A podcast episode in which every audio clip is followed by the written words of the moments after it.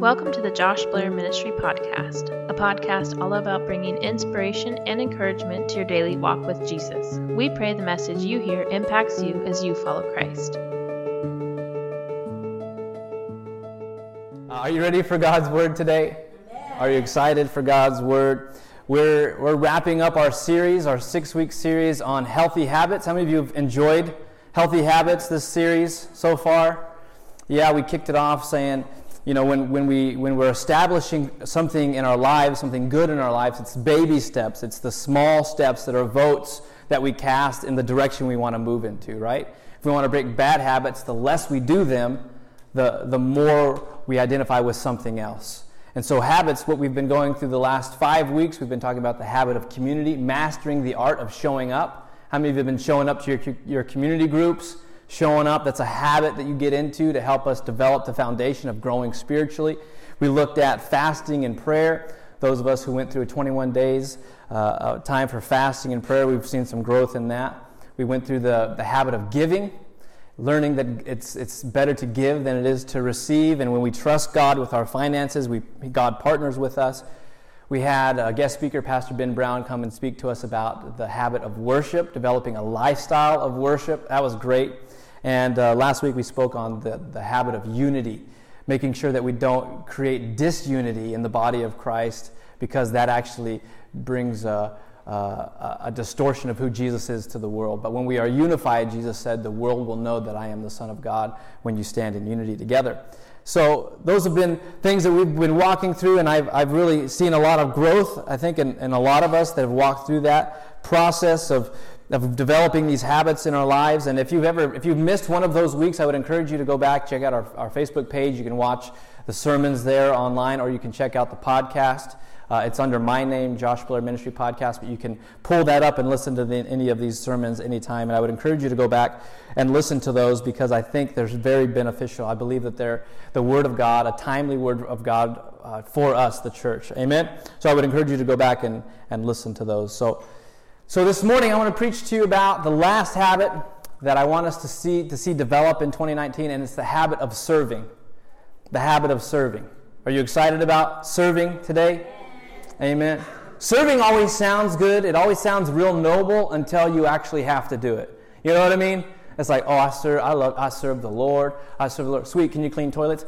Hold up. I don't remember Jesus asking me to do that, so I don't think I can do that. Right? Serving it sounds good until we actually have to do it. Serving is sometimes a challenge for us, especially in our society, because society says that it's better to be served than to serve. Do you know what I'm talking about? Thanks, Mama. That's my mom, everyone. I was wondering why everybody's looking over to the left, and I'm like, oh, it's my beautiful mama, that's why. So, thanks, Mom. But society tells us that it's better to rise to the top, to get to the level where people serve you, that do things for you so you don't have to do them yourself. That's really the epitome of being successful in the United States. Would you agree that if we get to the level where we have servants and waiters and people that do all these things for us, then we feel good? That's how society lays it out. Have you ever heard the saying, it's good to be king, or it's good to be queen? It's like, everything's working out. People are doing stuff for me, and so I'm in a good place. But the idea that society lays out for us is that it's good to be served, to have others do things for us, rather than doing things even for ourselves, or specifically doing things for others. I'm going to tell you kind of an embarrassing story of myself, and it does involve my brother, so I apologize for maybe throwing you under the bus this morning. But it's kind of an embarrassing time. I was in high school. My brother and I were in high school, and we were attending a YCC right down the street, and there was an event going on.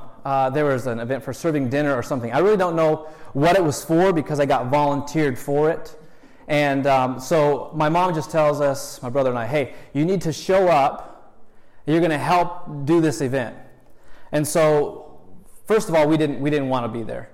We were high school kids, and we wanted to live our own lives. You know what I mean? Anybody high school in here that's like, Mom, Dad, please don't volunteer me for nothing. I want to live my life. You know what I mean? So we were in that season where we're just like, we don't want to do it. And so we show up late, and things are already kind of going forward, and we report to the coordinator, and we're like, yeah, we're here. What are we supposed to do? And so she's like, okay, great. I'm glad that you're here. Go to this team and see if they need anything. So we walk in to where they're having the food, the fellowship hall, and everything. It's buzzing. It's packed in there. People are running around serving food and stuff. We walk in there and we're like, they don't need our help. Like, they got everything under control.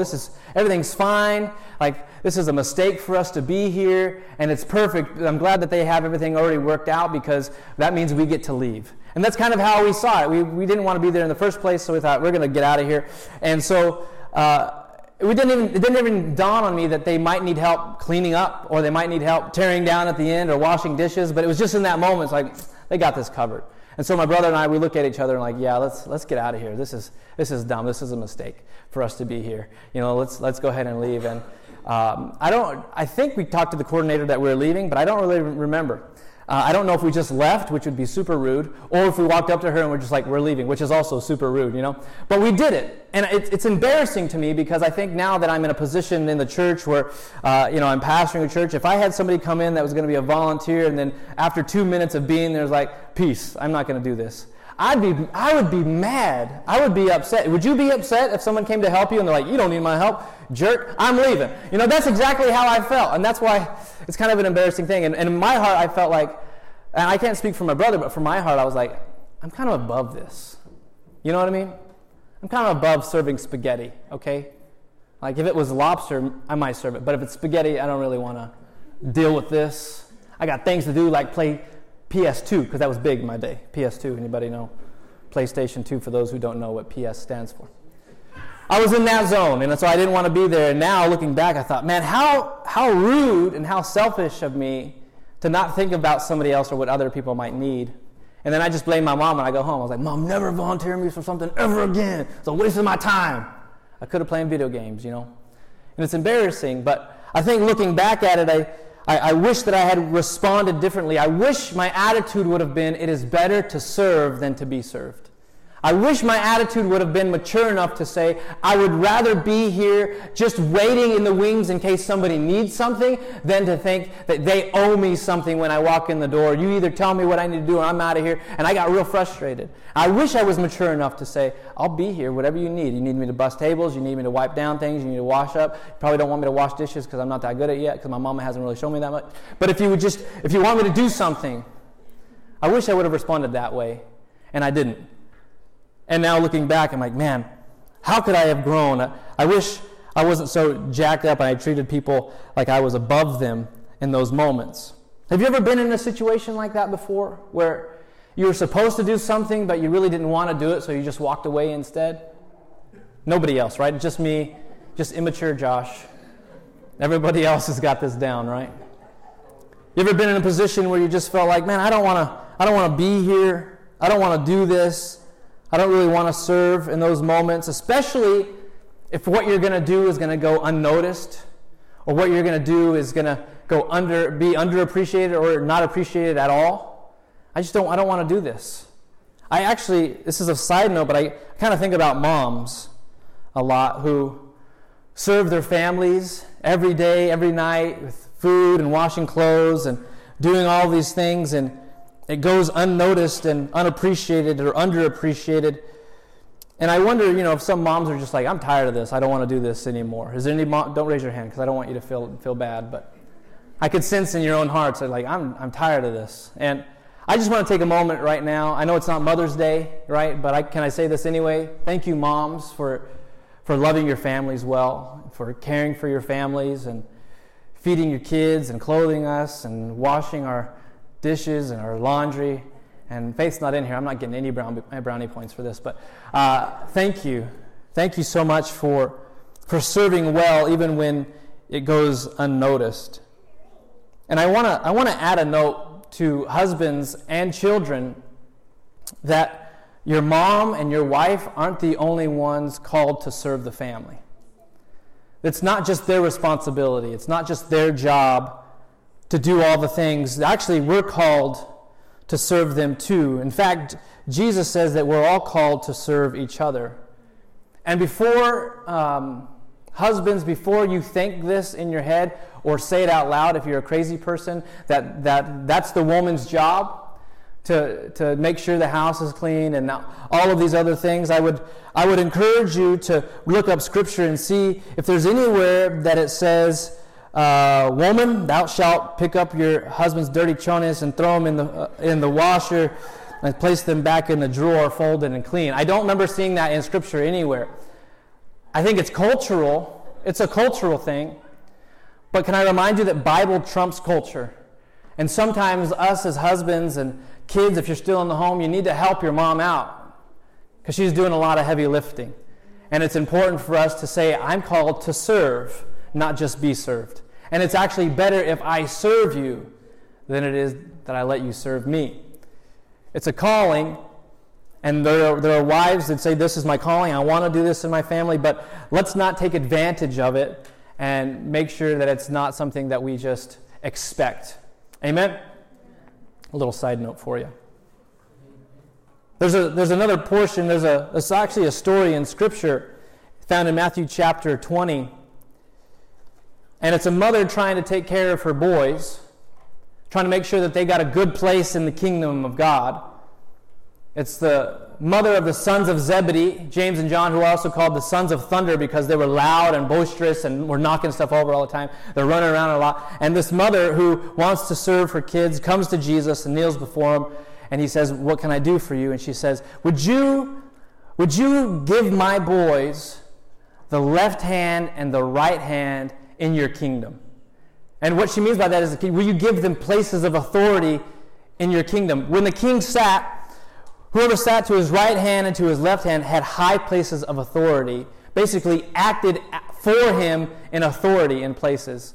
And so she was saying secretly, she went behind everyone else's back and said, hey, I want my boys to be in places of authority over and above all these other disciples and everybody else.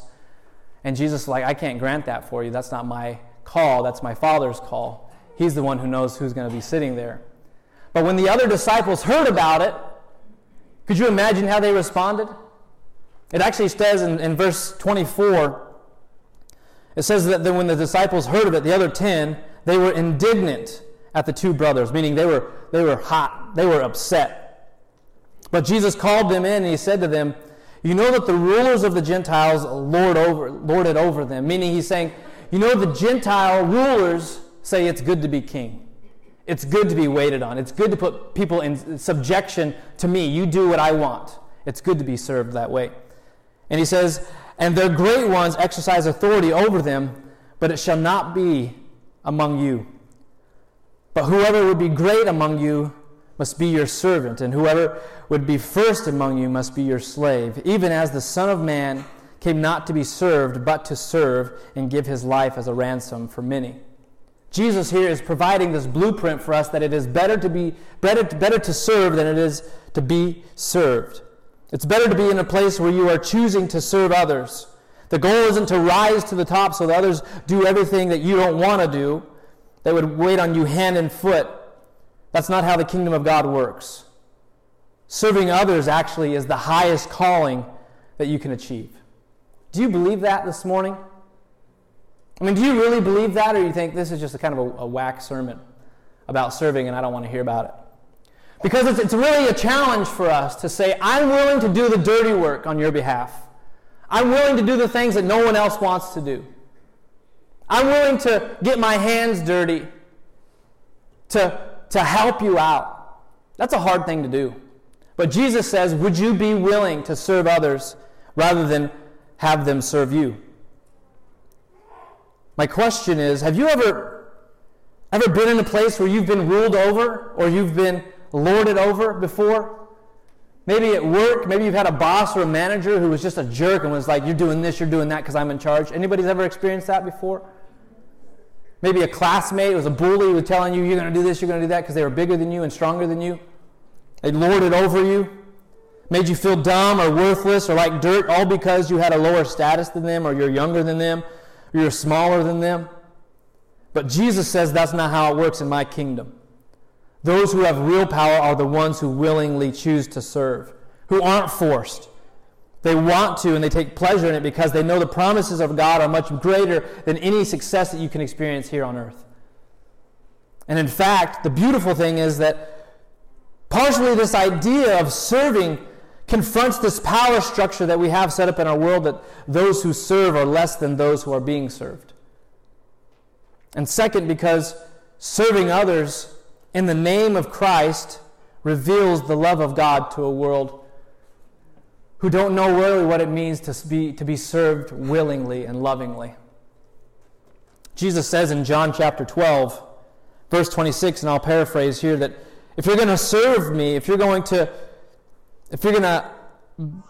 follow me and allow me to be your Lord and Savior, you actually have to follow my example. You have to serve others and lay your life down. And if you'll do it, he says, God will honor you. But if you aren't willing to do it, if you're not willing to serve, then I'm not really your Lord, because you're not following my example. If you're not willing to surrender, then how can I be your Savior? We always talk about being saved from our sin, and we want a Savior, but we don't really want a Lord, because we don't want to submit our own wills and come under submission to what Jesus wants for us. And it might be difficult for us when he tells us we're called to serve. We're called to set the example in serving others. Do you know that serving demonstrates love?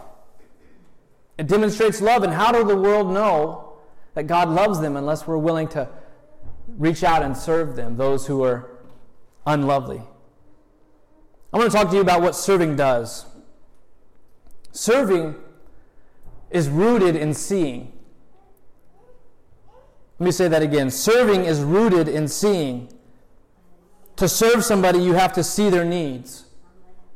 But not only does it help you see their needs, but it also helps you see them how God sees them. Do you know everyone, God believes everyone is valuable. Everyone has the spark of God's image in them. And he says that they're valuable, and when you begin to serve them, you begin to see them as God sees them. Really, in reality, when we're caught up with our own concerns, much of the world just becomes invisible to us. Do you know what I'm talking about? When you're stressed out about something, you're anxious about something, you don't know about anything else that's going on in the room or anybody else's concerns or problems, because your problem looks like the biggest problem that you've ever experienced in your life. Do you know what I'm talking about? Those who wrestle with anxiety or worry, that stuff can cloud you so much that you can't see any other need or any other problem, because that has become your focus. But when you choose to serve, even through anxiety and worry, it helps you to begin to see other people's needs, and it puts your problem in perspective. The fact of the matter is, many of us look right through people and never see them, let alone care about what they need. We walk around and we just don't see people's We don't see what people need, because we're so consumed with us. But serving is rooted in seeing. You ever felt like you were invisible before? That no one cared about you? That you weren't seen? Jesus has called us to be a people who see. A people who see the needs of others. And Jesus demonstrated what serving looks like.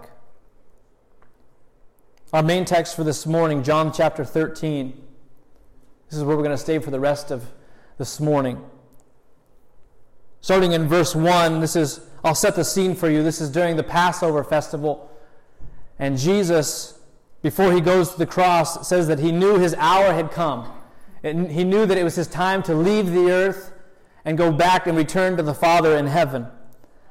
And he says that he had loved those who were with him in the world, and he loved them to the end. And they were having their meal together, their Passover meal. It was in progress, and Judas was about to betray Jesus. The devil was already prompting him, and already sold Jesus for 30 pieces of silver, and he was going to go do what he was going to do.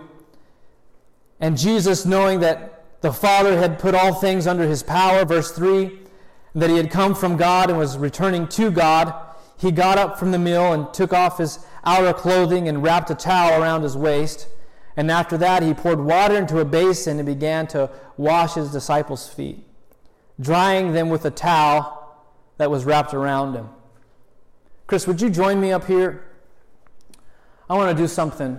I want to demonstrate what Jesus did.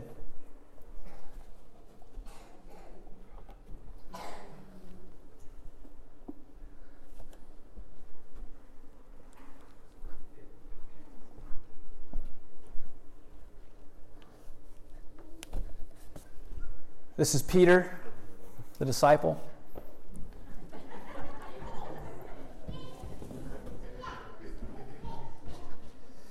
And Jesus is going around and he's washing his disciples' feet. Put your feet in there. And when he washed their feet, you have to recognize that this was a necessary thing, because the people in the ancient world, they had open-toed shoes, they had sandals, and they would step in stuff all the time. Their feet would not only, the nice part of a dirty foot would just be mud, but there were horses and there were cattle and there were sheep, and so they would step in things that didn't smell so nice. And so when people would welcome people into their homes, they made sure that the lowest servant would go and wash their feet so that they would walk into their house and not drag all this nasty stuff into the house. And so Jesus takes the position of the lowest servant to wash the disciples' feet, and he begins to do it. And it says that when he came to Peter, Peter said, are you going to wash my feet, Lord? And Jesus said, yeah, I'm going to wash your feet. Go to the next verse. One more. He says, what I am doing you do not understand now, but afterward you will understand. Next slide. Peter said to him, you shall never wash my feet. Do you know it's a place of humility to have someone wash your feet? And it's a humbling place to be the one who washes feet. There has to be a relationship of humility and understanding for feet to be washed. And Jesus answered him, if I do not wash you, you have no share with me. Do you know to be cleansed of your sin, you have to be washed by Jesus. To be in a relationship with Jesus, you have to allow him to cleanse you. His blood given and poured out for you so that you can be in right relationship with Jesus. And then it says the water of the word, it washes us as well. But if you don't allow him to wash you, you have no part in him. Go on. And Simon Peter said, Lord, not my feet only, but also my hands and my head. Isn't that funny how religion works? Jesus says, I just need to wash your feet. Peter's like, wash all of me. Isn't that how it's like? Isn't that how it is sometimes? We want to be so zealous for God that we'll put even more limitations on us than God even wants us to have. And then we think that we have to jump through all these hoops, and then when we fail our own stipulation, the enemy comes and accuses us and tries to beat us down and make us feel like we failed Jesus. But this is what Jesus tells him. Jesus said to him, the one who is bathed does not need to wash except for his feet, but is completely clean. And you are clean, but not every one of you. He's talking about Judas, because Judas is still in the room. Next one. For he knew who would betray him when he had said, not all of you are clean. Go one more. And when he had washed their feet and he put on the outer garments, he resumed his place and he said, do you understand what I've done for you? So Jesus kneels down here and he begins to wash their feet. The beautiful thing, oh my Lord, that's hot. Remember that one time you punched me in the face? Got you back. That's not what Jesus said. He begins to wash the feet. What's beautiful when Jesus says, those who have a bath are clean, only those whose feet are dirty. You've been cleaned, your feet are dirty. You know, I really think that foot washing should be an ordinance of the church with baptism and communion, because when we wash each other's feet, we're symbolizing that in life you'll have struggle. You'll have issues, even if you've given your heart to Jesus. Even if you've been baptized as a demonstration that I now belong to Jesus, walking through life, your feet are going to get dirty. You're going to step in some things And then all of a sudden you're going to feel like you've fallen short, like you don't belong, like you don't have a relationship with Jesus again. And you think, do I need to get rebaptized? Do I need to go redo these things? And Jesus has said, if you belong in me, you're clean. Just your feet are dirty. And what this symbolizes is saying, as we serve each other, we're actually restoring one another back into right relationship in the community. We're restoring, we're reminding each other when we wash each other's feet, man, you're clean. And if you're struggling with something, Jesus has cleansed you, and we can wash each other's feet, wash the junk off each other's feet, and say, we're still pursuing Jesus together. You might get some stuff on your feet that might mess you up, might make you slip, but come back into community and let us wash each other's feet. Now, it's symbolic. Thanks, man. I want to dump some more hot water on you, but I won't do it. Would you give my brother a round of applause?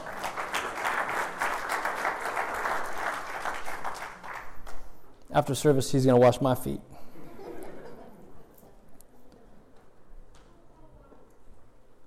But Jesus was presuming the lowest state of servanthood to demonstrate that there is something powerful about serving each other. That serving each other can actually help restore each other. Those who are going through some hard things in life and they just feel like, man, I don't know if I'm going to make it. I don't know if I'm really even on the right track. I don't even know if I'm really doing this Jesus thing well.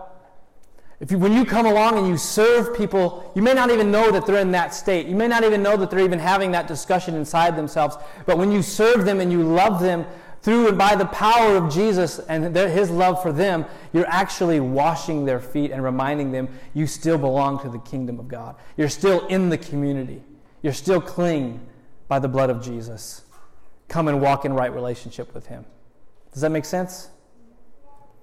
Foot washing is a beautiful example of serving and doing the things nobody wants to do.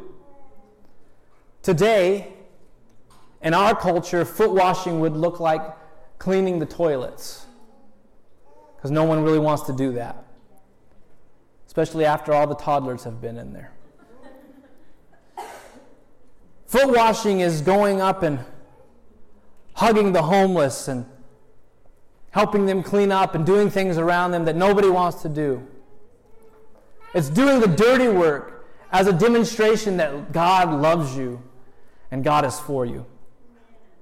Our service can help people be restored into the kingdom of God who feel like they shouldn't belong because of stuff they've walked through, the stuff that's on their feet. Are you following me? Some people need to be reminded today that it's the blood of Jesus that covers you, and it's His righteousness that He bestows to you. And just because you got junk on your feet doesn't mean you should walk away from Him. You should walk to Him so that your feet can get clean, and you can continue to walk in His righteousness. Amen. Our service to others can lead to restoration. It's symbolic, it's restorative, it helps people be made clean and be reminded that they walk in Jesus' righteousness. Because the devil will use anything to condemn you. He'll use anything he can to tell you you're not worthy, that you don't belong, that you aren't saved, that you don't belong to Jesus. And I would tell you today, if you've given your heart to Christ, continue to submit to Him, and if you mess up, turn to Him, because He wants to have a restoring relationship with you. I love what He says there in verse 12. Do you understand what I've done for you?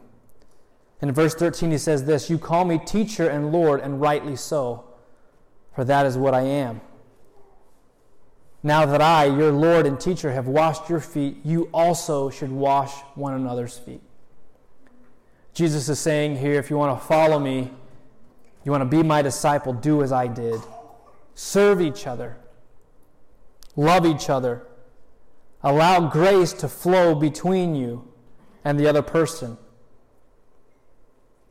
To wash someone's feet, there has to be some type of relationship there. If some stranger just walked up to me and was like, bro, I'm going to wash your feet, and I'm like, bro, you need to step back, because there's no relationship. Don't touch my feet. That's weird. But if we have relationship, I mean, it's still kind of weird, but I'm sure I'd probably let you wash my feet. If I had a relationship with Sam, Sam, I have a relationship with you. If I walked up and said, Sam, I need to wash your feet, what would you say? He said, I'm sure. Because there's relationship there. He knows me. I'm not going to do anything weird. I'm just going to wash your feet. To have that kind of relationship, you have to have some type of intimacy there. There has to be some type of relationship there. There has to be humility on the part of those who are being washed, those who are also washing. And the beautiful thing of when that happens is that grace flows between you and I in those moments. The love of Christ flows between us as we serve each other, as we symbolically wash each other's feet. Not only does service help restore, it can help keep people in the community. So many times people get hurt in the church and they just leave the church and they think nobody cares, nobody even notices me, no one knows that I'm gone, they're not going to miss me. But when we serve each other, We're reminding each other, you belong here. We want you here. You do belong here. It's important to remind people and to let people know when we miss them, when we haven't seen them in a while. It helps as a form of serving them. And this is what Jesus told us to do, helping keep people connected in community. He says in verse 15, I have set an example that you should do as I have done for you. Very truly I tell you, no servant is greater than his master, nor a messenger greater than the one who sent me. Now that you know these things, you will be blessed if you do them. It's a humbling thing to kneel and help clean up the mess. And it keeps us in a place of humility as well, so that we don't walk into areas of serving and say, this is below me. I'm better than this. And some of us wouldn't even say that out loud, but we think it in our hearts. I'm not going to do this. And we'll use the excuse, they don't need me, but really you just don't want to. This foot washing was a way to remove crud off of people's feet that they picked up as they walked through life, and their whole bodies weren't dirty, it was just their feet. Many followers of Jesus who are in right relationship with him have stepped into something from time to time, and it slows them down or it messes them up and it messes up their walk. Have you ever been in that position before? You're walking in with Jesus and then you hit something unexpected and it throws you off. You just need to be reminded that you're still in right relationship with him. And as we serve each other, we can help each other do that.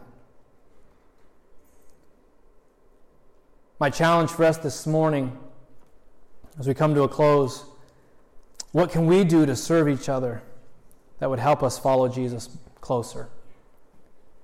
Think about that. What is something that I can do today, this week, that will help somebody follow Jesus more closely? What is one area that I can serve where I know a lot of people don't want to serve? What can I do that I know people are avoiding? Maybe it's in the kids' ministry. Maybe it's in the nursery with all the dirty diapers. I don't see a whole lot of people running there to serve the stinky babies. Maybe it's setting up and tearing down for church events or other events that's going on that people don't really want to do that. Maybe it's taking out the trash or cleaning up bathrooms or making things are put away and in order before we leave. That's a sacrifice. I'd much rather go about my business. But if other people are avoiding it, maybe I should be the one running to it because my Father sees it and He'll honor those who serve. What about other forms of service for your neighbors or your coworkers? Doing things everyone else avoids. Do you know that service begins in the home? Begins with your kids, begins with your spouse. How can you practically wash each other's feet this week? And I'm not being literal. Don't go up to your kids and be like, I'm going to wash your feet. First of all, they should be doing that themselves. Or if they're young enough, you should be doing that during bath time. But I'm saying practically, what can you do to serve one another? Jesus set the example for us to follow. How are you following it? How are you serving? When we serve, the Bible tells us we'll begin to see what people's needs are. We'll begin to see people for who they are. When we serve, we'll begin to restore those to faith who have been struggling. And when we serve, we can keep those close who belong to the body of Christ.